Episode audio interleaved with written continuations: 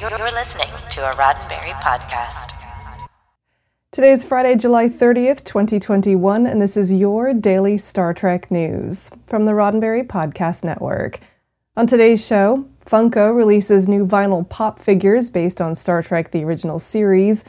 Star Trek science advisor Dr. Mohamed Noor wins the prestigious Friend of Darwin Award. Comic series Star Trek Year 5 is nearly at its end, and I've got the answer to Tuesday's trivia question. I'm Allison Pitt, and today's show is sponsored by BetterHelp. Get 10% off your first month of counseling by visiting betterhelp.com forward slash DSTN.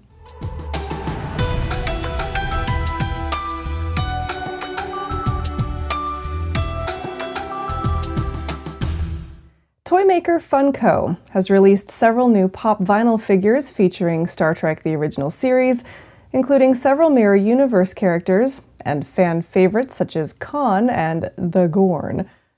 New vinyl figures, along with a selection of pop TOS themed t shirts, are now available for purchase. News of their release came to us by way of an updated report from the Trek Collective. New additions to the TOS set include vinyl figures of Captain Kirk seated in the captain's chair, Khan, the Gorn, and Spock with cat. That's Spock, obviously, holding Isis the cat, as seen in the episode Assignment Earth. New Mirror Universe figures are also available, including Captain Kirk, Uhura, Sulu, and Spock. Now, some of you out there may be thinking, Funko already released a Spock figure set in the Mirror Universe, and you would be right. But this new version of Mirror Spock is more screen accurate than the 2014 release, with greater attention to the detail of Spock's uniform, his boots, and even his facial hair. The expansion to Funko's TOS collection of pop figures is the first edition since 2014. More than doubling the size of the collection, the new figures bring the total number of TOS pieces to 15. If you want to get your hands on the new range of original series pop vinyl figures and the new t shirts they released to go along with them, you'll probably have to purchase from multiple vendors to complete the set. Currently, the Gorn vinyl figure is available exclusively from Target. Meanwhile, the TOS pop t shirts and the Spock with cat figure are only available for purchase through Funko. All the remaining pieces from the summer release are available from our affiliate partner, Entertainment Earth. If you've been staring at all those Star Trek aliens and wondering how genetic recombination affects species formation and molecular evolution, and let's be honest, who hasn't? there is an award winning biologist who can help with that. On Tuesday, the biology department at Duke University tweeted out their congratulations to their professor of biology and dean of natural sciences for his latest award. Dr. Mohamed Noor, a friend of this show, is known to Star Trek fans as a series science consultant, host of the YouTube channel BioTrekkie Explains, and author of the book Live Long and Evolve What Star Trek Can Teach Us About Evolution, Genetics, and Life on Other Worlds. Dr. Noor recently received one of three Friend of Darwin Awards for 2021 from the National Center for Science Education. NCSE's Executive Director Ann Reid said, the Friends of Darwin for 2021 have tirelessly promoted the cause of evolution education, and Dr. Noor has done so through his use of Star Trek to teach evolution concepts, as well as through his popular open online course. According to the NCSE website, the Friend of Darwin, as well as the Friend of the Planet Awards, are presented annually to a select few whose efforts to support NCSE and advance its goal of defending and supporting the teaching of evolution and climate science have been truly outstanding. To find out more about Dr. Noor and his Trek cred, you can read a Duke University interview with him from last year at today.duke.edu, or check out our interview with him earlier this year about his YouTube series with Star Trek Discovery actor Jayne Brook. Please join all of us here at Daily Star Trek News in offering congratulations to Dr. Noor on his award.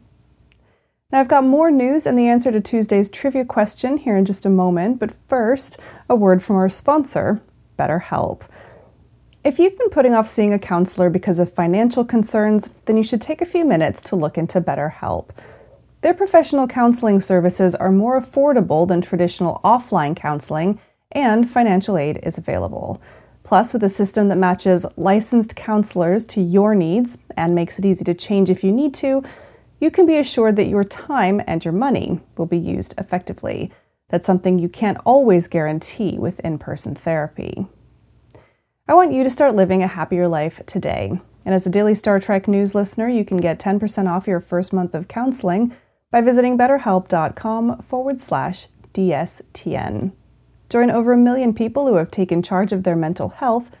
Again, that's betterhelp, forward slash DSTN. As all fans of Star Trek the original series know, the five year mission of the USS Enterprise was cut tragically short when the series was cancelled by NBC after just three seasons in 1969. Over the years, various novels and fan projects have sought to fill in those missing two years, and now IDW Comics, which acquired the rights to Star Trek in 2006, is bringing the story to a close. IDW began publishing stories under the banner Star Trek Year 4 in 2007, even bringing along established franchise writers like DC Fontana and offering up sequels to original series episodes like Assignment Earth. Two years ago, they brought back the concept with Star Trek Year 5, and this week we see the final movement of their story begin to unfold with the release of the penultimate issue.